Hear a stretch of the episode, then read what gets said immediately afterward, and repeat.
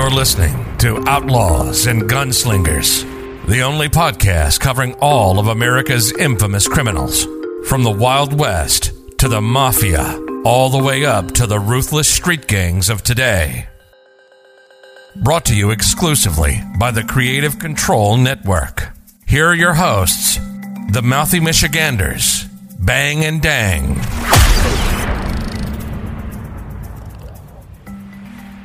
What's up, guys? Welcome back to Outlaws and Gunslingers with your host Bang and Dang. Bang here, just to give you guys kind of like a quick introduction to part three of part three and the final part of O.J. Simpson murder trial saga, whatever you want to call it.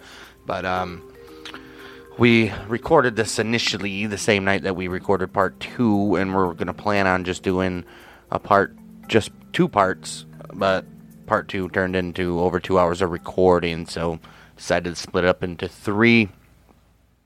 And uh, if you guys don't know, we went from the first episode, we went back and looked at the murders and also the infamous Bronco chase on the highway. And then the second episode was all about the trial. Mainly, a good portion of it was the prosecutions, and then we got into a little bit at the end about the defense. And uh, first, they were focusing on um, contaminated evidence, and then it turned into they switched their their um, defense up and turned into cops tried to plant the evidence and were out to get OJ, and that's where we ended off part two, and where we will start this third part with the accusations and the rest of the defense, the trial, as well as the um, the verdict and the reactions across the country afterwards, and all the aftermath stuff. You guys know how we do it, so that's what's going to be coming up right now. The only physical evidence offered by the defense that the police tried to frame Simpson was the allegation that two of the 108 DNA evidence samples tested in the case contained the preservative.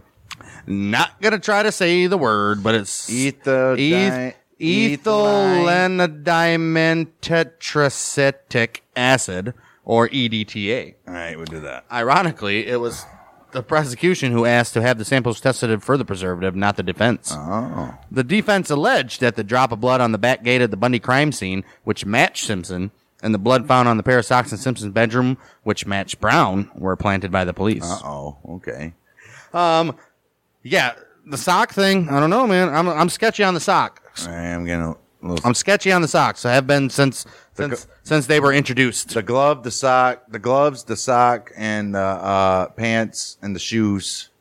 No, the shoes are gone. Uh, Well, the pants, shoes, and shirt are gone. Right. That's what they claimed he wrapped up in the knapsack. but he left. But he, but he left the socks, But that's that's what I'm saying. I'm sketchy on the socks and the glove. and he knew he dropped the other glove Right. at the Simpsons. What I'm saying. That's why that's and he knew he dropped the other glove in his yard. it, it. From the beginning, this all hinged on the glove, dude.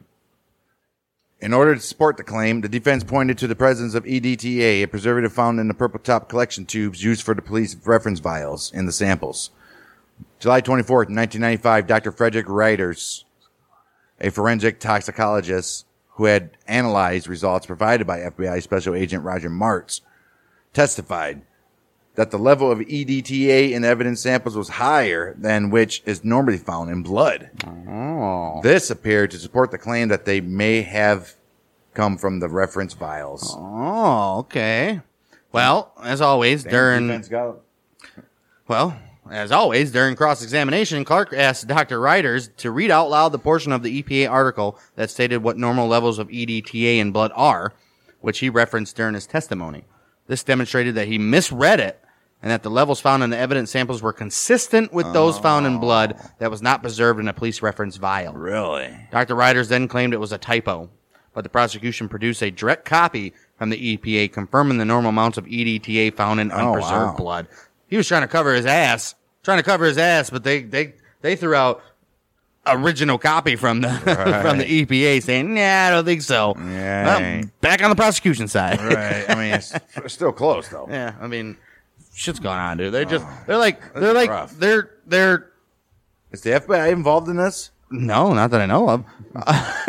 they're they're like checkmating each other, Right. or not checkmating each other, but they're checking each other and right. they're getting out of it, dude. Right. Both of them are. It's more uh, sloppiness on the prosecution side, though. It's more prosecution. I mean, it's more uh, sloppiness on the pros- prosecution side, though. Well, Especially with the handling yeah, of the. Yeah. I mean, we can go back to that 100. percent That should have all that that that should be the number one thing the jurors looked at. Well, we've already got ad- admission from these two guys or two people that how they can we know didn't how- change gloves. How can we know how much of this Right. evidence throughout the other processes we're Sh- not? shitty shit's going on. Right, we don't know. Mm, even though It's all starting to make sense why uh, that happened. the prosecution also had Dr. Rieders admit that the EDTA is also found in food, and specifically the ingredients used in McDonald's Big Mac and French fries that Simpson had eaten earlier that night with Kato Kaelin. I thought it was Burger King. Well, somebody said they thought it was.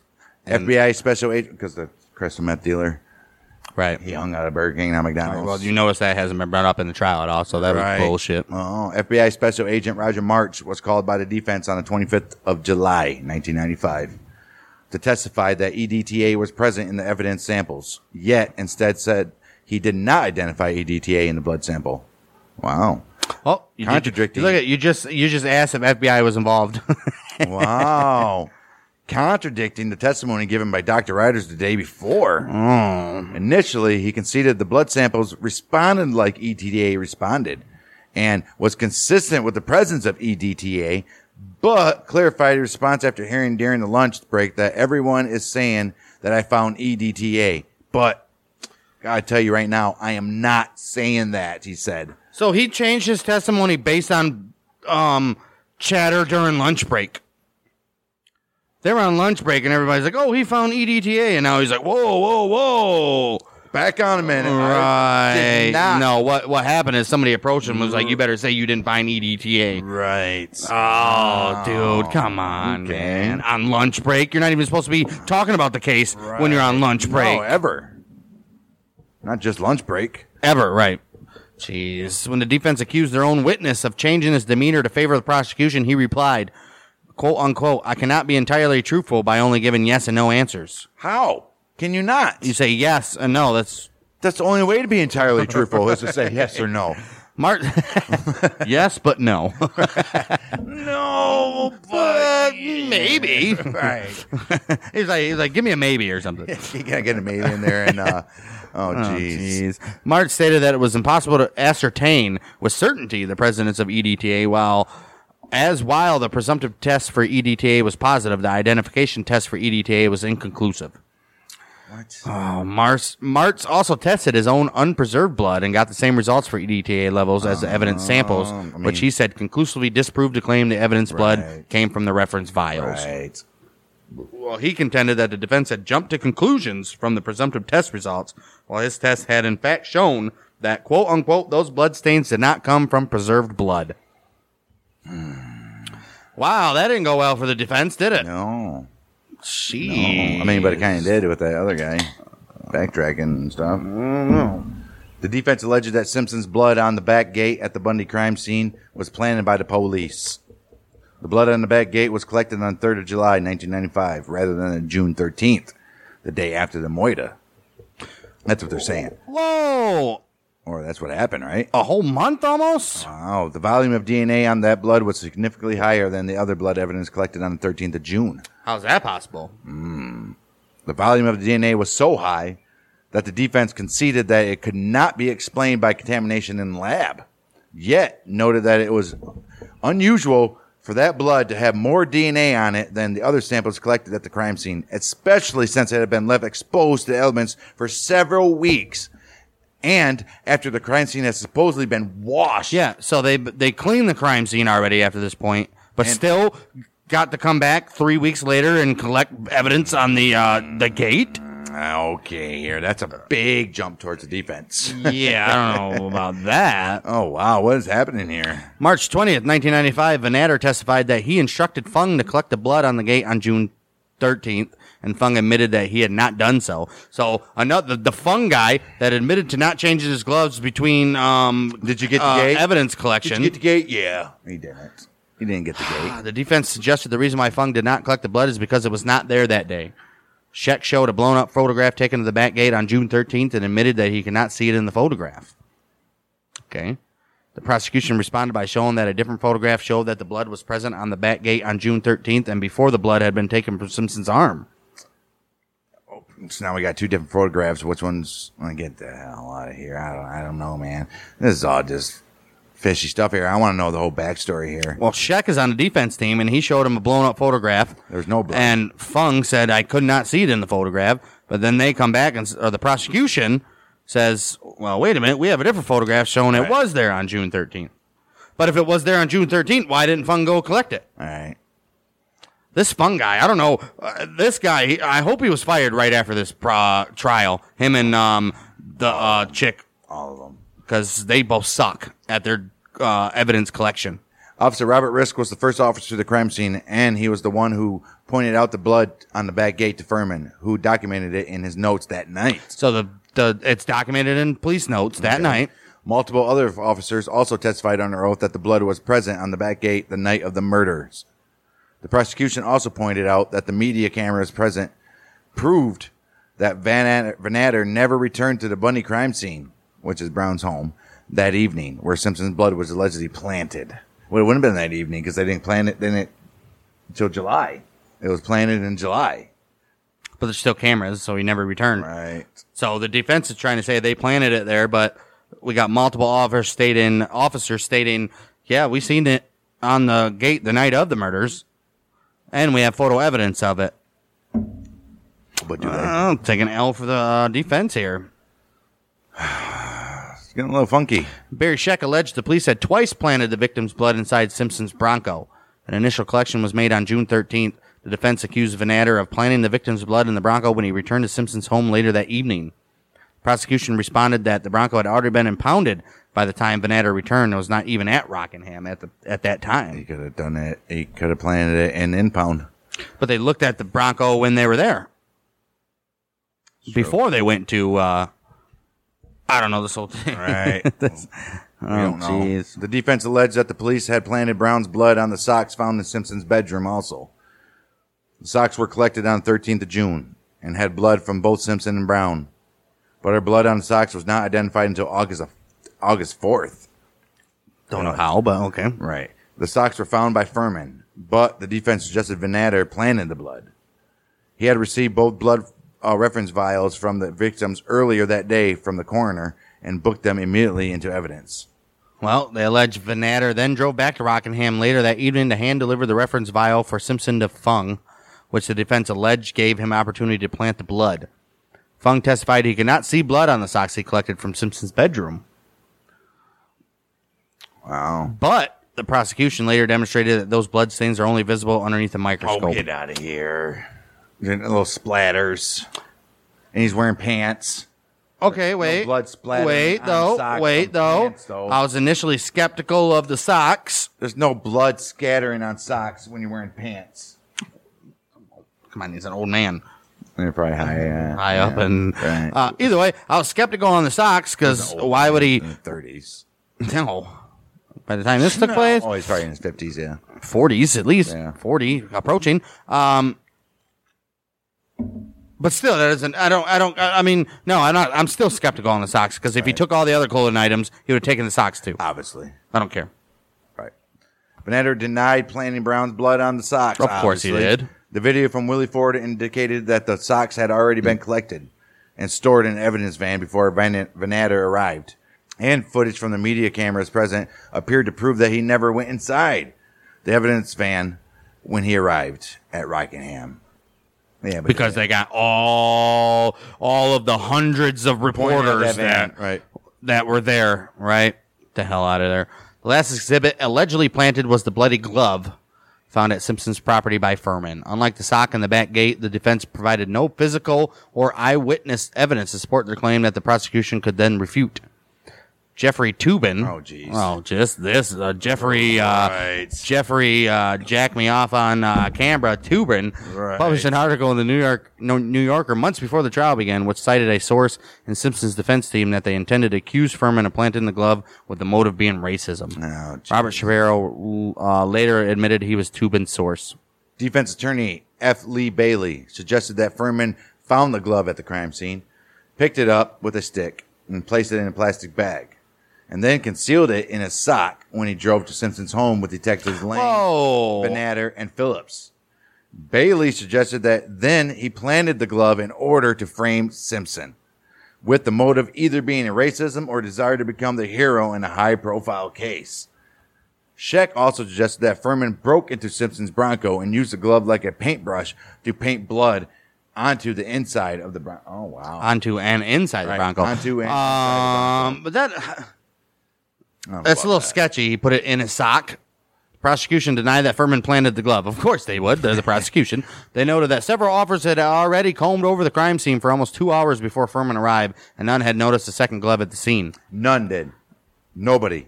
Nobody noticed the glove at the scene. Second glove. They found Nobody. the first. They found the first glove at the scene of the crime, but not the second glove. Right. The second glove was found at OJ's. Lange testified that 14 other officers were there when Fuhrman arrived, and all said there was only one glove at the crime scene. Lieutenant Frank Spangler also testified that he was with Fuhrman for the duration of this time, and stated he would have seen Fuhrman purloin the glove if he had in fact done so. I mean, I mean, can we trust? Yeah, can- but, but, but, but, but, but OJ can we trust? We honor. We already know officers stick up for each other. right. So it's not like it's not like one guy's gonna be like, yeah, I seen him do it. Clark added that Fuhrman did not know whether Simpson had an alibi. If there were any witnesses to the murders, whose blood was on the glove, that the Bronco belonged to Simpson, or whether Kaelin had already searched the area where the glove was found. I find the the the uh, the the claim that they don't know the Bronco belonged to Simpson a false falsify. That's a lie. Right. You're telling me they don't know Bron- uh, Simpson drove around in a white freaking Bronco? Right. Get the hell out of here, dude. Right. Simpson was a freaking celebrity then. Wow. On the top of his game then, on commercials everywhere. He, he was everywhere. movies. Right. I mean, Darren Cross Everybody examination. knew he had a Bronco. Right. During cross examination by Bailey, Fuhrman denied that he he had used the word to describe African Americans in the 10 years prior to his testimony. Hey man, that's what's in the testimony. A few months later, the defense discovered the audio tapes that Fuhrman repu- A few months later, the defense discovered audio tapes of Fuhrman repeatedly using the word 41 times in total. 41 times in total, eight years before the murders. The Fuhrman tapes Wow. became the cornerstone of the defense's case that Fuhrman's testimony lacked credibility. Clark called the tapes the biggest red herring there ever was. I mean, if this guy is uh, like a known racist and he's like, he hated, maybe he hated the Buffalo Bills. He hated O.J. Simpson. or he just life. hated black people. No, maybe he hated O.J. Simpson all his life. Or he just hated black people. Or maybe O.J. Simpson beat Where- his favorite team. Do you? you- uh, but Yeah, he hated black people, No, too. but I'm saying you realize we're still only two or three years now removed from the riots, right. But I'm saying, though, right? O.J. Simpson also probably beat his favorite NFL team, and he's black, and he has a chance to put him down. Maybe he lost the money on the bet. Well, the Bills never won the Super Bowl, No. so that doesn't matter. Eh, they probably beat his team, though. And he was with San Francisco for like a couple years, and they didn't win the Super Bowl with him either. So Wait. O.J. Simpson with the Niners? yeah, for like two years after before he retired. Um, and LA never made it to no damn Super Bowl, so I don't think that would be the case. Right. Maybe he was a Chicago man. Maybe he was a Bears fan. Maybe it was uh, Bears won the Super Bowl. an 85, right? So he wouldn't be mad at all. Maybe he's a Lions fan. Still has nothing to do with anything. It has everything to do with But anyways, everything. Marcia Clark called the tapes the I biggest think all red Lions herring fans, there ever was. All Lions fans should be uh, uh, suspects of murder. any any crime in the country, like, Any crime in the country. That's the first criteria they check. Were they Lions fans? Nope. All right. We need all Lions fans. we know. Every time a murder happens, like all right, Give me a list of all the Lions fans. We expect a call every time. Every time we hear of a murder, all right. Were you in Chicago? Nope. Okay. Anybody you know? Nope. Every well, all Lions fan knows to always document their uh, their movements so we can prove our whereabouts. right. We did not, especially with. well, after McKinny was forced to hand over the tapes to the defense, Fuhrman says he asked the prosecution for a redirect to explain the context of those tapes. But the prosecution and his fellow police officers abandoned him after Ito played the audio tapes in open court for the public to hear. Oh damn! So yep, they turned on their own. They were like, "Well, can't associate with this guy no more." The public reaction to the tapes was explosive, and compared to the video of Rodney King beaten from a year prior, oh wow, instant. That's bad. Boom. any doubt anybody had against OJ from before this tapes is gone. Yep. Gone. Yep.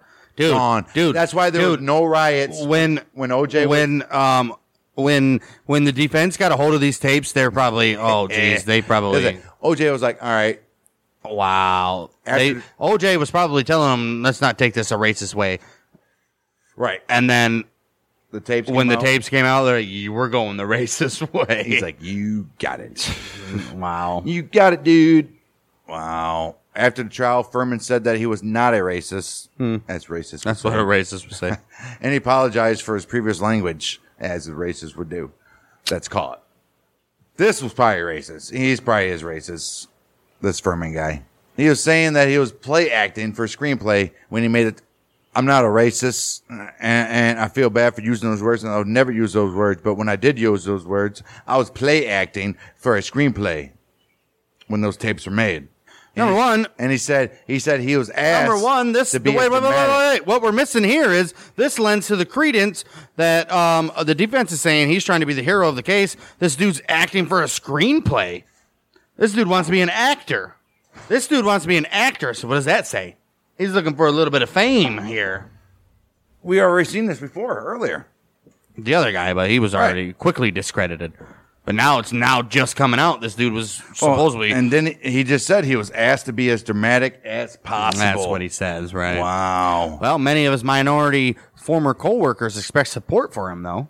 Of course On they do. September 6, 1995, Fuhrman was called back to the witness stand by the defense after the prosecution refused to redirect him to answer more questions. The jury was absent, but the exchange was televised. Why was the jury absent? All right, I don't like that. Uh, Fuhrman, facing a possible prosecution for perjury, was instructed. Oh, that's probably why the jury, jury wasn't there. yeah. He was instructed by his attorney to invoke the Fifth Amendment to avoid self incrimination to two consecutive questions he was asked. oh, jeez. He's trying to say he's not a racist, but he can't. Uh, but they're on. It's on tape of It's- him being a it- ra- he- racist. Yeah, right? this uh, Fifth Amendment. Choose the fifth on that one, bud. Defense attorney Uelmen asked Fuhrman if it was his intention to plead the fifth to all questions, and Fuhrman's attorney instructed him to reply, "Yes, it was." Uelmen then briefly spoke with other members of the defense, and he said, and, and said that he had just one more question. He goes, "I got one more question for you, uh, Mr. Fuhrman. Did you plant or manufacture any evidence in this case?" Following his attorney's instructions, Fuhrman replied, "I choose to assert my Fifth Amendment privilege." they thought they were going to catch him. They thought they were going to catch him with uh instructed him to reply yes, like he was going to reply yes course to he wouldn't. that one. Oh, come on, Of course he wouldn't. Come on, the guys ain't that stupid, man. wow. or oh, it- yeah, he couldn't say no either because then he'd be lying. Right? Wow. He said, "I plead the fifth. But even then, I now plead, you're pleading the fifth. plead the fifth. No comment. That means you're guilty a little bit, right? I'll right?" say. I'll say. wow. Cochran responded. Cochran responded to Fuhrman's plead in the fifth by accusing the other officers of being involved in a quote unquote cover up Right. to protect Fuhrman and asked Judge Ito to suppress all the evidence that Fuhrman found. Ito denied the request, Why? stating that pleading the fifth does not imply guilt, which it doesn't, and there was no evidence of fraud. Cochran then asked the jury to be allowed to hear Fuhrman taking the fifth, and again Ito denied his request. Ito also criticized the defense theory of how Fuhrman allegedly planted the glove, stating it would strain logic to believe that. Um, I agree with the judge's decision on all this because Yeah. it, it You can't do that. that's that's just. I mean, do that. yeah, you he was can't. called back right. You can't. pertaining to his perjury, Right. likely, And or when you- maybe perjury. And when you plead, yeah, I mean, come on, it'd be different if you pleaded guilty or whatever. Then a jury has Or to hear no that. contest or Right. something, right? Jury has to hear that. Yeah, no, no. Everybody says no contest and plead the fifth. Or, no, they're not the same. No contest. Is Okay. your, no contest is your Well, here's where it gets interesting. Right. June 15th, 1995. Christopher Darden surprised Marshall Clark by asking Simpson to try on the gloves found at the crime scene and his home. Uh oh. Surprised Marshall Clark. Clark was like, What are you doing? They're not. They're never gonna. They're never gonna make him try on the gloves. Wow. The prosecution had earlier decided against asking Simpson to try them on because they had been soaked in blood from Simpson, Brown, and Goldman and frozen and unfrozen several times. I mean, it's true. It's, it was probably leather. They're probably leather gloves, right? Instead, they presented a witness who testified that Brown had purchased a pair of those gloves in the same size in 1990 at Bloomingdale's. for Simpson. Along, how do they know that he's she's person it for Simpson? Along with Well, they were married that time, Right. so along with the receipt and a photo during the trial of Simpson earlier, wearing the same type of gloves. Oh, same type though. so I'm sure he was out in public or something. That he was waving with them on or something. Same you type know. of gloves. Well, when he tried them on, They're leather though, and they got frozen, unfrozen, dude. Yeah, that's true. They could have shrunk. that's what leather does. Well, when he tried them on, the leather the leather gloves appeared too tight for Simpson to put on easily, especially over the latex gloves he wore underneath. oh wow. I mean, it's not that. Right latex. Right. again.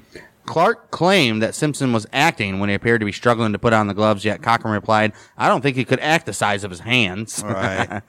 Darden then told Ito of his concerns that Simpson has arthritis, and we looked at the medication he takes and some of his anti-inflammatory, and we are told that he has not taken the stuff for a day, and it caused swelling in the joints and inflammation in his hands.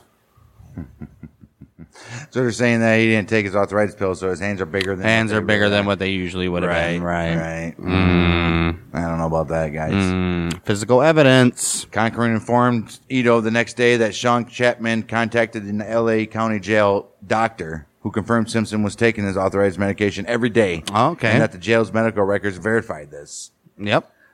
Uelmen came up with, and Cochran repeated, a quip he used in his closing arguments. If it doesn't fit, you must e-quit. Well, I'll quit, but yeah, Right. I like that. I'll quit. Yeah. Uh, the prosecution stated they believe the gloves shrank from having been soaked in the blood of the No victims. proof. There's no proof. Richard Rubin, former vice president of the glove maker Aris Isotoner Inc., which makes the gloves in question, testified on September 12, 1995, that the gloves had indeed shrunk from their original size. It size. doesn't matter. Darden produced a new pair of the same type of gloves, which fit which fit Simpson when he tried them on. Were they okay? They have that tag in the gloves, right? To say, Say the size or something, whatever, right? Okay. After the All right. trial, Cochran revealed that Bailey had goaded Darden into asking Simpson to try on the gloves, and that Shapiro had told Simpson in advance how to give the appearance that they did not fit. I don't know about that. Yeah, I don't know about that. that either. I don't know I mean, that. maybe though. They were frozen, unfrozen several times. They times. probably didn't fit. they probably didn't fit. Yeah. Then Right. did they fit when it was happening? In closing arguments, Darden ridiculed the notion that police officers might have wanted to frame Simpson. He questioned why. If the LAPD was against Simpson, they went to his house eight times on domestic violence calls against Brown between 1986 and 1988, but did not arrest him. They only arrested him on charges of abuse in January 1989, when photos of Brown's face were entered into the record. Darden noted the police did not arrest Simpson for five days after the 1994 murders. Yeah, but that's how famous celebrities Right. do it with their Right. They their get- they uh, get a chance. with their lawyers They get a and shit. They chance. make it right. Get out of here. During the prosecution, Roger Stone. Right.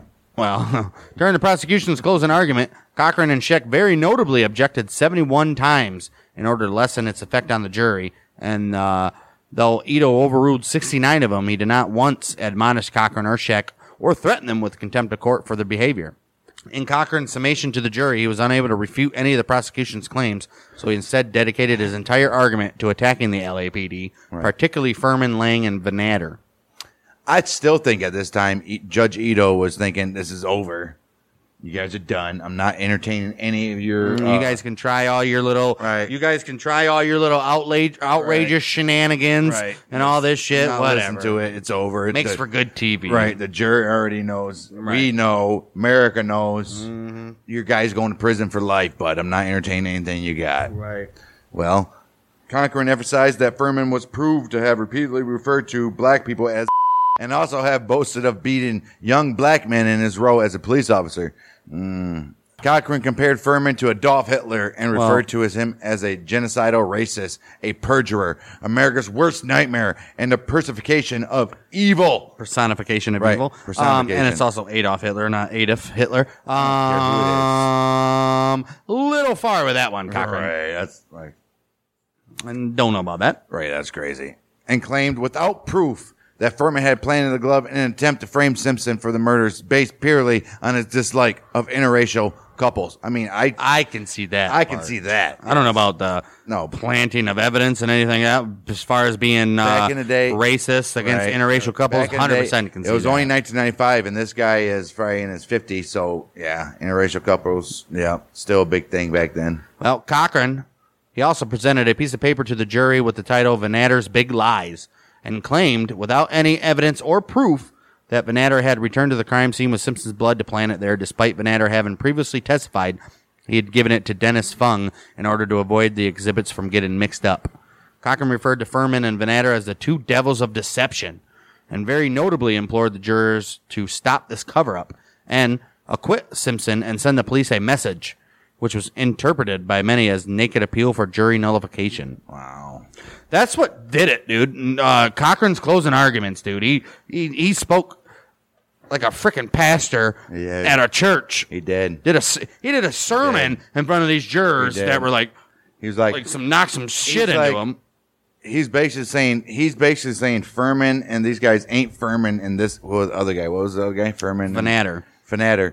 These ain't. This isn't. I'm not talking about uh, Fuhrman and Vannatter. I'm talking about all of that as a whole. That's what he's saying. It's been corrupt for too long. No, he's literally saying Fuhrman Right. and Vannatter. But he's using them as uh, as his thing. This has been this has been this way for too long. Basically, putting all the evidence against his client, everything, just to be like, this has been happening for a long time. Not even regarding the case. This type of action has been happening for a long time. These guys are some known racists, known uh, corrupt mo- mofo's, and it's got to stop now. That's the way I see it. Following his summation, hmm. Cochran received numerous death threats. He hired bodyguards from Louis Farrakhan. oh shit. In response, Fred Goldman, who was himself Jewish, referred to Cochran himself as the worst kind of racist ever. And he is a sick man for comparing Fuhrman to Hitler while associating himself with Farrakhan. Oh, I mean, he's got a point. Who is widely considered a black supremacist and anti Semite, which he's not considered, he is. While Robert Shapiro, also Jewish, expressed that he was particularly offended by Cochran comparing Fuhrman's claims to the Holocaust, claiming that no comparison would ever be possible. Yeah, that's what I said. A little, little too far with the uh, Right. with the Hitler uh, shit there, Yeah, bud. Yeah, he went a little too far. You're right. A little too far. In an interview regarding Vincent Bugliosi's analysis on the case, of Vannatter claimed that he was so infuriated at Cochran's claims about him that he felt a desire to strangle him in the courtroom. Don't say that. Fears grew that race riots, similar to the riots in 92, would erupt across Los Angeles and the rest of the country if Simpson were convicted of the murders. Nah. As a result, all LAPD uh, officers were put on 12 hour shifts. Not the case. The police arranged for more than 100 police officers on horseback to surround the LA County courthouse. Horseback, huh? Got the cavalry right on the day of the verdict in case of rioting by the crowd. President Bill Clinton was briefed on security measures if rioting were to occur nationwide. The only testimony that the jury reviewed was of the limo driver Park. Wait, so they didn't review any other testimony besides Parks? The only testimony that the jury reviewed was of the limo driver uh, Park. Right, that guy Park. His last name was Park, right? All right. 10:07 a.m. on Tuesday, October 3rd, 1995. O.J. Simpson found not guilty, both counts of moida. Wow. The jury arrived at the verdict by 3 p.m. on October 2nd after four hours of deliberation. That's it, too. Four hours. They dude. already knew. They already knew. But it postponed the announcement. Obviously, they had to get shit together. After the verdict, well, dude, everybody, everybody after they came to the verdict was probably all the judges and all the prosecutors and everybody was like, Right. Every, even the judge. "Are you serious?" the judge, even O.J. Simpson was, even Jimmy Cochran. What's his name? Is it Jimmy Cochran? What's his name? Joe John- Cochran? Johnny. Johnny Cochran. Yeah, Johnny Cochran. Even he was like, what? Mm. For sure. After the verdict, Well, this is it right here. Right. After the verdict was read, juror number nine, 44 year old Lionel Cryer, gave Simpson a Black Power raised fist salute. Really? The New York Times reported that Cryer was a former member of the Revolutionary Nationalist Black Panther Party that prosecutors had inexplicably left on the panel. Wow. Wait a minute here. In the courtroom. After it was done, gave him the Black Power salute, dude. Wow. An estimated 100 million people worldwide watched or listened to the verdict's announcement. Long distance telephone call volume declined by 58%. And trading volume on the New York Stock Exchange decreased by 41%. Because everybody's glued to the damn TV, dude. Water usage decreased as people avoided using bathrooms. so much work stopped that the verdict cost an estimated 408 480 million dollars loss in productivity. Wow. Are you freaking serious? The United States Supreme Court received a message on the verdict during oral arguments, with the justices quietly passing a note to each other while listening to the attorney's presentation. Congressmen canceled press conferences, with one telling reporters, not only would you not be here, but I wouldn't be here either. Right. Uh, we're going to watch the trial, guys. Wow. African American LAPD police chief Willie Williams indicated that he had no plans to reopen the investigation, saying of the acquittals, it doesn't mean there's another murderer. The LAPD also declined to re-examine the evidence with modern methods because He said- Simpson cannot he be said- tried. He said it doesn't mean there's another murderer. Right. Wow. The LAPD also declined to re-examine the evidence with modern methods because Simpson cannot be tried for the same crime again under the Fifth Amendment. Right. So what's done is done. He's officially acquitted of murder. Can never be tried again with it.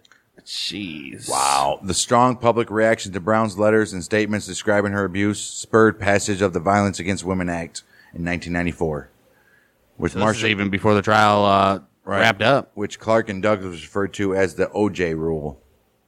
After the trial, researchers reported increased reporting, arrests, and harsher sentences for those convicted of dom- domestic violence. Hey, I mean, there's one good thing that came out of it, huh? right, right. Wow.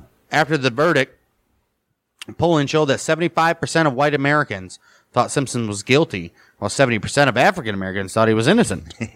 An NBC poll taken 10 years later in 2004 reported similar results, with 87% of whites believing he was guilty, compared to only 27% of African Americans believing so. Uh, only 27. Yeah. Oh, it went up. So went up to more. No, I believe he it went up to seventy three percent of uh, Right. thinking he was innocent. Right. Went to more thinking he was innocent. Yeah. Um, in 2016, 20 years after the verdict, polling showed the gap had narrowed, with the majority of both now believing he was guilty. Right. 83% of white Americans and 57% of black after Americans. more evidence. After all this shit. Well, he was, you believe, oh, in 2016, though, he had already been arrested on the, um, Right. the, uh, He did the sh- book. the, well, the shit that he held those guys hostages Right, for stealing his memorabilia and shit. So, Wow. jeez, dude. Wow. Scholarly consensus is that the trial damaged race relations in America. It didn't. And point to polling which shows that belief in Simpson's guilt depended on the race of the individual, individual and not the evidence against him. Which, probably true. Eh, I don't know at that point. Yeah, white people were like he's guilty, black people were like he's not. That's And it was Clear. 10, 10 blacks and three Right. Asians and what, two whites? no, that was ten black, Nine blacks, two Asians. I mean, two Latinos. two whites, one a Latino. Right. Analysis. of That the- was an initial initial one. All the others, there was so many people that got. Remember, there's only like two uh, original jurors that remains. Who knows? We don't even know what the other Right. ones that got replaced Right. with were. Analysis of the racial gap in polling shows that it did not cross the political spectrum. Conservatives, Pretty much, Right. Republicans thought he was guilty, and Democrats conservatives, didn't. regardless of race or gender, thought Simpson was guilty. Where the gap emerged was among liberals, with black liberals believed Simpson was innocent, while white liberals thought he was guilty. so white people thought he was guilty, black people thought he was not. Pretty much. no, no matter what. African American Stanford University law professor Richard Thompson Ford wrote that this made the verdict a wedge issue Right. that divided liberals along racial lines as white liberals felt that the verdict was a racially motivated jury nullification and resented the images of African Americans celebrating the verdict. All right. Opponents of civil rights seized upon the situation and rebranded themselves as advocating quote unquote race neutrality instead of separate but equal Ah. which appealed to white liberals now due to the verdict and is credited with why voters, voters in California passed Proposition 209 in 1996 that ended affirmative action in the state. Okay. ended affirmative action in the state. Okay. Right. A historic drop in diversity in the United States. No, no, California. no, no. A historic drop in diversity in the University of California followed, which led to a similar lack of diversity seen in the state's white collar job market, particularly in the high tech area of Silicon Valley. Opponents then tried to pass Proposition 54 to effectively, to effectively, opponents then tried to pass Proposition 54 to effectively conceal the impact of Prop 209 but voters rejected that measure. The death of George Floyd revived empathy for racial injustice among white liberals, but the unsuccessful attempt to repeal Prop 209 in 2020 is credited to the trial's legacy of undermining race relations. Is it? Polling shows that minorities were divided by the verdict as well. Latinos and African Americans both believed that fraud was taking place in LAPD, but disagreed on the cause. Right. Simpson said he felt vindicated by the Rampart scandal, which proved that fraud was happening in the crash, It was. which is an anti-gang unit. Anybody knows they made a movie at Crash. However, However. this fraud was not racially motivated. All the officers involved were minorities themselves They were. in the crash anti-gang Right, they unit, were, and were actually found to be affiliated with one of the gangs they were supposed to be policing. Yeah. But Crash. That would still prove fraud there was, happening. Doesn't matter. fraud Does- happening. It doesn't matter who the frick the races If- were. if you- fraud was happening. Yeah, so you- if fraud was happening in this in this particular division Right. of the LAPD No unit, what. whatever, it's happening throughout the whole damn system. Right. The for fuck sure. out of here. It was. It was. Definitely. Definitely. Several jurors together published Madame Forum, Foreman in 1995 to respond to allegations the verdict was racially motivated. They concluded that Simpson probably was guilty, but the prosecution failed to prove it by Beyond a reasonable doubt, which is the whole damn thing. We already know that's the only way the jurors go into the damn uh, juror room and they look at all the evidence, and that's all that they look at. reasonable doubt. They don't- Is there reasonable doubt here that he is not guilty? Well, yeah, these guys wore the same gloves. We got misreputation on here. We got proven racism here. We got this here. The glove didn't fit. We must have quit. That's what Johnny Cochran said. Mm-hmm. John Cochran published Journey to Justice in 1996 about the trial and denied he played the race card and maintains the LAPD tried to frame O.J. Simpson. Hmm. Meanwhile, Robert Shapiro published The Search for Justice oh. in 1996 about the case, and he concluded there was reasonable doubt, but criticized Bailey and Cochran for bringing race into the trial. In contrast to Cochran's book, Shapiro wrote, I never believed that Simpson was being victimized by a racist police organization because he was black or that he was seen as a black hero. Mm. Robert Shapiro knew he was guilty. He was just got he got paid big ass for bucks to represent him. For so sure. just like any defense lawyer would. for sure. I mean, but you have Fuhrman being uh, interracial, interracial uh, couple against her. against her. and saying the N word Right, I mean- 78 times or whatever the frick it was. reasonable doubt. It goes all back to that. Marcia Yeah. Clark published without a doubt. Oh, okay. 1998 about the case. So now all these p- players in the uh, in the game here are making money off of all this shit. She- of course. Right. She wrote that the acquittal demonstrates the legal system is still compromised by race and celebrity I agree the celebrity part for sure. because the prosecution's physical evidence should have easily convicted Simpson. 100%. Christopher Darden published in Contempt. That's what he published. In Contempt in 1998 about the trial. He attributes the acquittal to poor stewardship by a starstruck Judge Ito and a dysfunctional and uneducated jury. No, Judge Ito was, he knew this shit was guilty. I said this from the beginning. Judge Ito, that's what he Knew. said. We said he was putting together the jurors because Right. he knew that Knew it. they were going to find him guilty. I would say the jury had something to do with it. Dysfunctional and uneducated Yeah. jury. Well, yes. I don't. I wouldn't say dysfunctional or uneducated. Right. I'd say a jury that was biased. Um, well, maybe, yeah. Would say- Meanwhile, Vincent Bugliosi published Outrage, the five reasons why O.J. Simpson got away with murder in 97. Bugliosi believes Simpson was guilty and blames the verdict on an incompetent jury, prosecution, and judge. Eh, no, no. I cannot say that. From everything that we heard so far, the judge. I don't know if the jury was incompetent, but prosecution was definitely incompetent. Yeah. Judge might have been. He, he might have been siding with uh, Right. OJ a little bit, dude. About right. But from Right. what I know, he's like, this is ridiculous uh, what we're doing here. He writes that other than when a killer is apprehended in the act, I have never seen a more obvious case of guilt.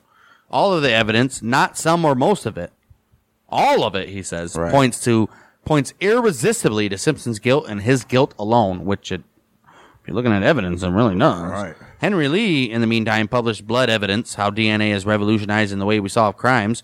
He released that in 2003 and wrote that both of the defendants, or both of the defense's forensic DNA experts, Lee and Edward Blake, had rejected Scheck's contamination claim. Really? Lots of stuff come out afterwards that uh, everybody that might have been on the defensive side uh, Well, saying, "Wait a minute, maybe it wasn't." Here's the racist Fuhrman, pu- alleged alleged racist Fuhrman published murder Dude, Brentwood. imagine uh, every single one of these guys got book deals that were probably worth hundreds of thousands of dollars, dude. Yeah, that's. I mean, that's where I'm getting it at. and That's where I'm. Regardless of the outcome, all these people involved knew they were getting money. Even OJ. dude. Well, OJ had money already. He knew he was Even just wrote a getting book. more, right? He even wrote a book. Right. Well, Fuhrman. uh, well, it's, it might even come up later. I don't know because who knows. But uh, that the book that he wrote, all the profits and proceeds go went to the Goldman family. So Okay. Fuhrman published Murder in Brentwood. He published that in 1998, defending himself against fraud claims. He wrote, was taken the Fifth Amendment was to avoid prosecution for perjury. which damn right should have right. Tom Lange, or Lang, and Philip Van Adder, or Van Adder, published Evidence Dismissed, the inside story of the police investigation of O.J. Simpson. They published that in 1997 and defended themselves against allegations of corruption and incompetence. So basically, each person involved are writing a book, defending themselves. Yeah, but That's all that is. can't defend himself. There's nothing to defend himself for. Why? Van and it wasn't him and that Fall guy, or Fook, what was the name? Fung? Fung? Fung is the one that That Was the evidence collector, right. An idiot. Daniel M. Petrocelli published Triumph of Justice, the final judgment of the Simpson saga in 1998, and compares the criminal and civil trials. He attributes he attributes the acquittal to bad rulings by Judge Ito, unethical behavior by the defense, and unreliable testimony from Gerdes, Rieders Lee, and Baden. It's true. Darnell Hunt published O.J. Simpson Facts and Fictions, News Rituals in the Construction of Reality. Why do people always choose long titles? Right. And wrote that the racial gap in polling is a manufactured product of selective reporting of facts by the media due to them treating the trial as a form of entertainment and not as a legal proceeding. Which I think, which is true as well. Both of those are true. Yes. November 2006, ReganBooks announced a, bo- a book ghostwritten by Pablo Fenjves, F E N J V E S, Fenjves, Fenjves, based on interviews with Simpson titled "If I Did It," There's it at. An there account. it is. which the publisher said was a hypothetical confession. The book's release was planned to coincide with a Fox special featuring Simpson on the 20th of November in 2006. News Corporation canceled the project due to public criticism. Later, the Goldman family was awarded the rights to the book and published it under the title If I Did It Confessions of the Killer. Right. They should have capitalized the. Right.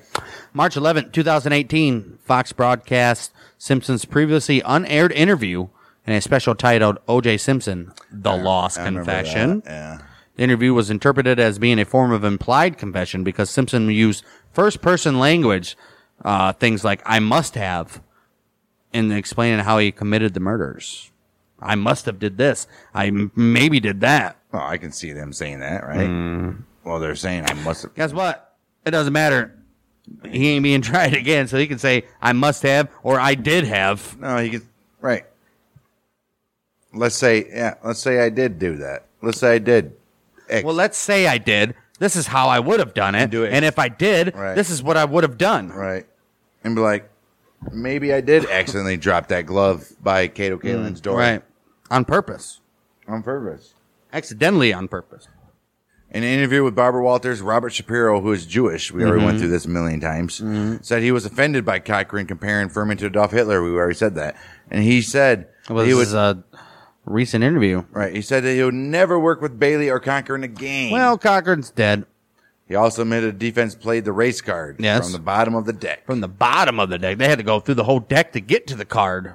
Robert Kardashian admitted that prior to the jurors visiting Simpson's home, that the defense team had switched out his photos of white women for his photos of his children and switched out a picture of a nude Paula Barbieri, Simpson's girlfriend at the time, who was white, Oh, white chick. for a Norman Rockwell painting of Cochran's office. From Cochran. From Cochran's office.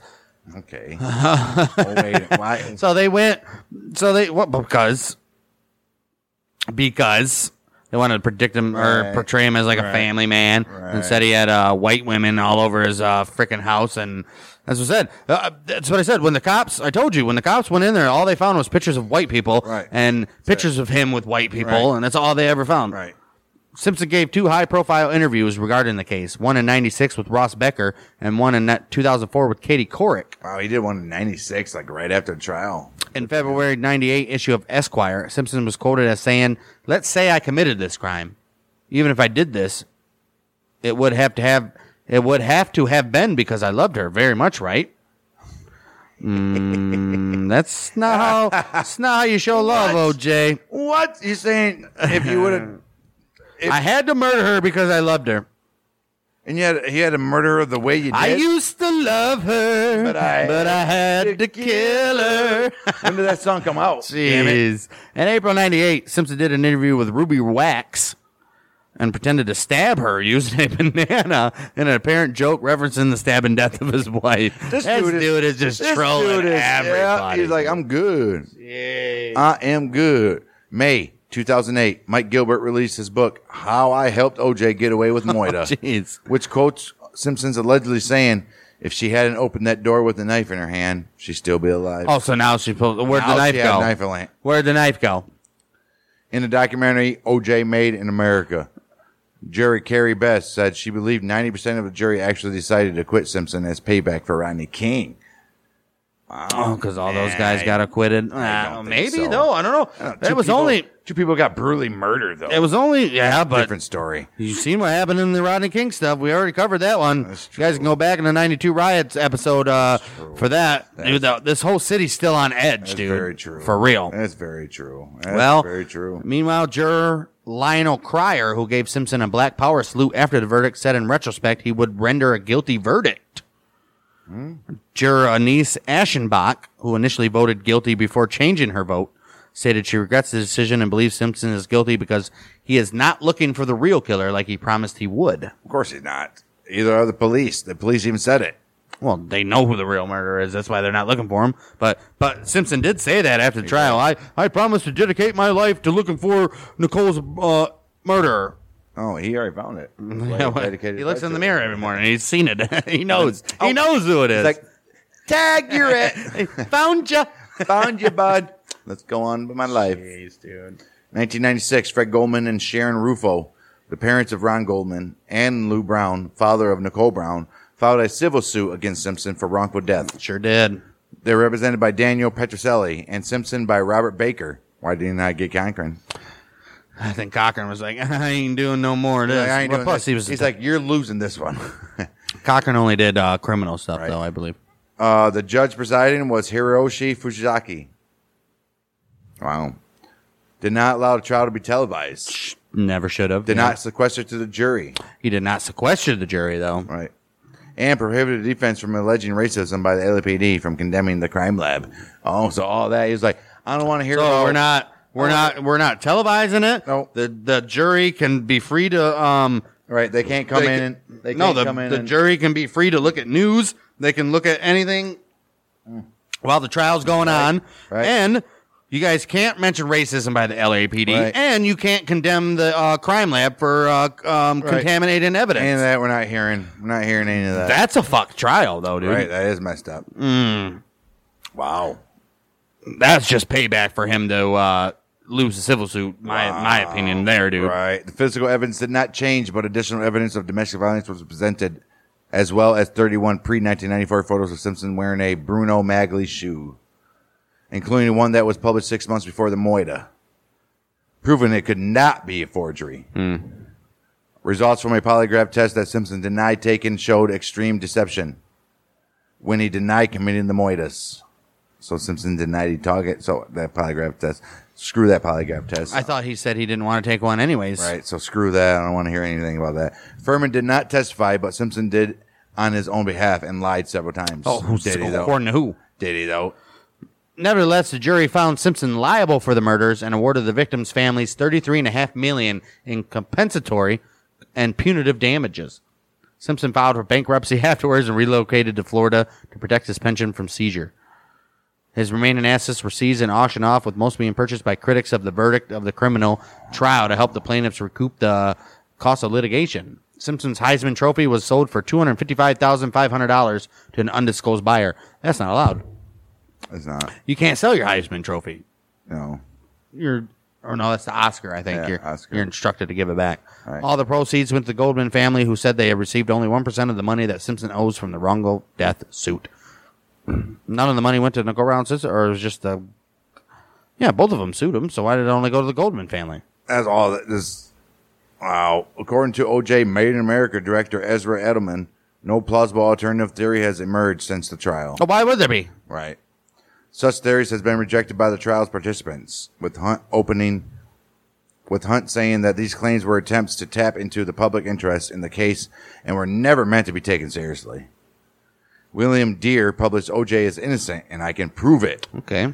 which was adopted adapted into the BBC documentary The OJ, The True Untold Story. That was in 2000. While that documentary primarily rehashes the contamination and blood planting claims from the trial Right. and asserted that Simpson's elder son Jason is a possible suspect. That's what the yeah. uh, now that I'm thinking about, it, I'm glad this came up. They've been saying there's been a rumor for about 25 years that his son was the one that actually did it. Really? Uh, alternative theories of the murders have ju- suggested that they related to the L.A. drug trade and the murders of Michelle Nigg and Brant Cantor. Well, remember her friend was uh, um, the drug addict. They didn't even in this whole trial. They never Not brought up the, the friend being a druggie and all that stuff. Or uh, uh, Kidman, Kid, Kidman.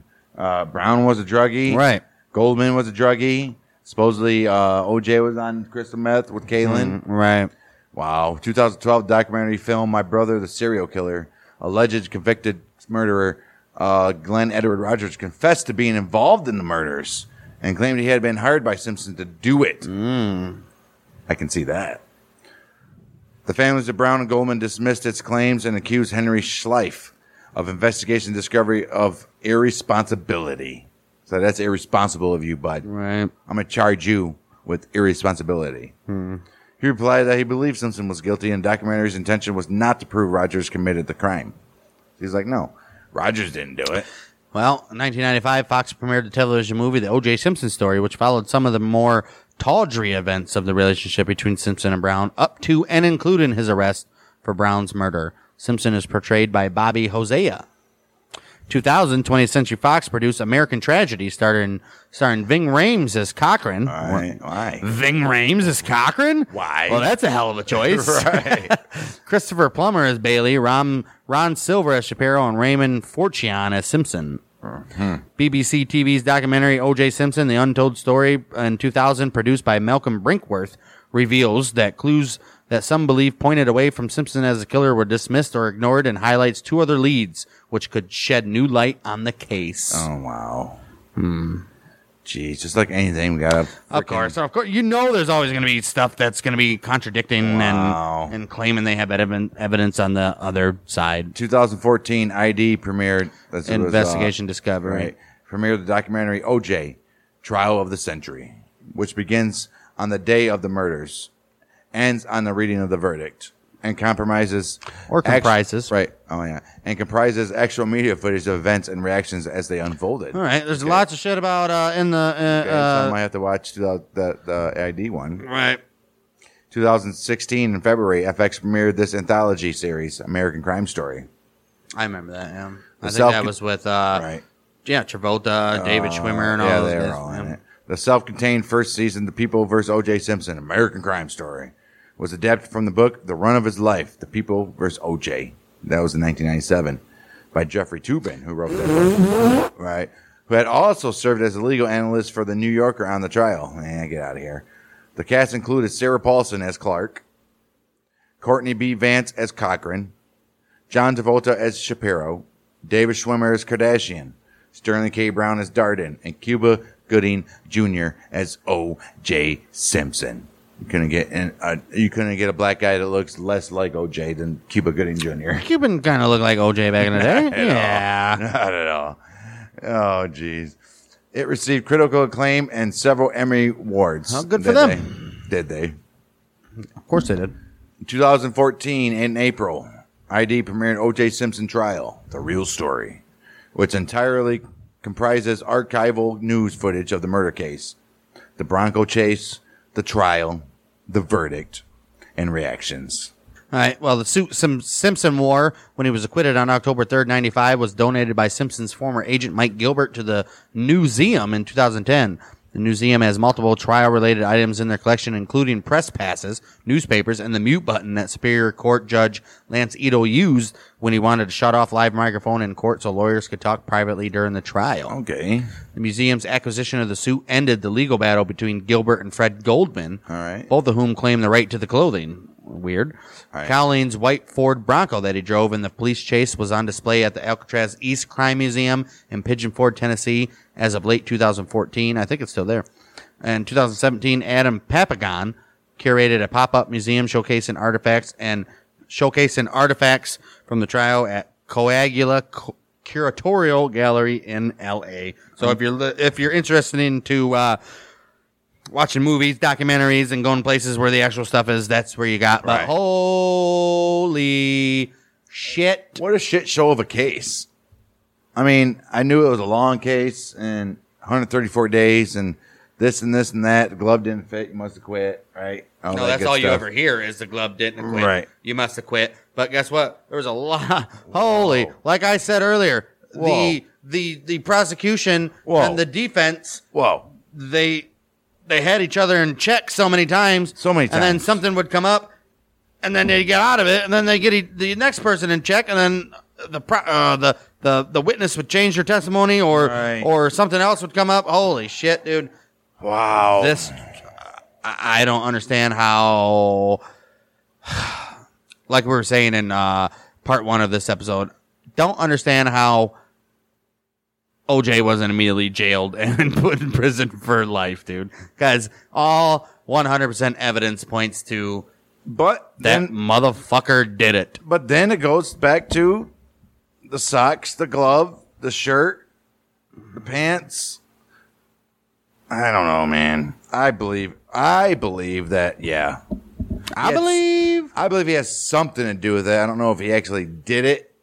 But there is a long standing theory out there that his son was actually the one that uh, I think he was there. that, that committed the I- I murders don't and know. OJ I took the don't- fall for it. I don't know what happened, man. The glove just don't make no sense. Leaving one at the crime scene and one found at his house.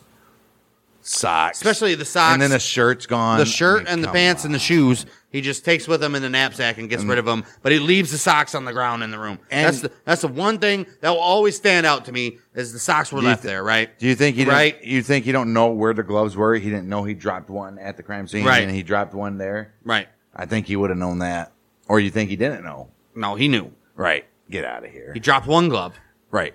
At the crime scene, and then dropped no the and other. dropped the other one at his house why would he drop it at his That's house Stupid. behind you think but you get think, rid of his shirt but do you think he's that stupid that and his shoes. do you think he's that stupid that the cops wouldn't search his whole premises Right. like, oh, I'll just throw it behind uh, But- but Kaelin's the- right. uh, little bungalow, and the cops won't search there. Right. But then again, get rid of his shirt, his shoes, and his pants, but not the socks. not the socks that are laying in the middle of his room when the when the uh, when the cops came back to get him. I don't get it. It's not making something ain't right here. Something ain't right. Wow, guys, Something ain't right. all I can say is, mm. holy mm. shit! All I can say, well, I mean, America's justice system, that was in full display there. The jury was up to the jury to decide, and they they Right? they decided. They did what um But they did what the justice prevailed with wrongful death cause, I guess. Even that uh, then, because that was a contaminated court too. yeah the, the the civil suit was fucked too Oh, when right. when you wouldn't allow Right. most of the stuff that acquitted the guy in the first Right. place. Of course, he's gonna lose. Right. And then they got back at him for the um, um, holding the guy's hostages in his hotel room with a gun, rightfully so. I mean, but still, you know, they were, you know, when that happened, they were get, they were getting his oh, ass. for sure. Yeah, there's nothing with that. Um, with that being said, shitty trial. Email us at, CCN but, but but we want to know what your guys' thoughts are on this trial. If you made it to the end of this episode, do you think OJ was guilty, or do you think uh, maybe he was uh, conspired against, and maybe his son was the one that actually did it? Send us an email at bangdangpodcast at gmail.com. Hit us up on Twitter at OGMM Podcast at uh, at OGMM Podcast on Twitter, and we'll be back next week for. Jeez, I don't even know if we'll be back next week. After this long ass episode. Oh, but yeah, we'll be back next week. We're the Mouth of Michiganders with Bang dang.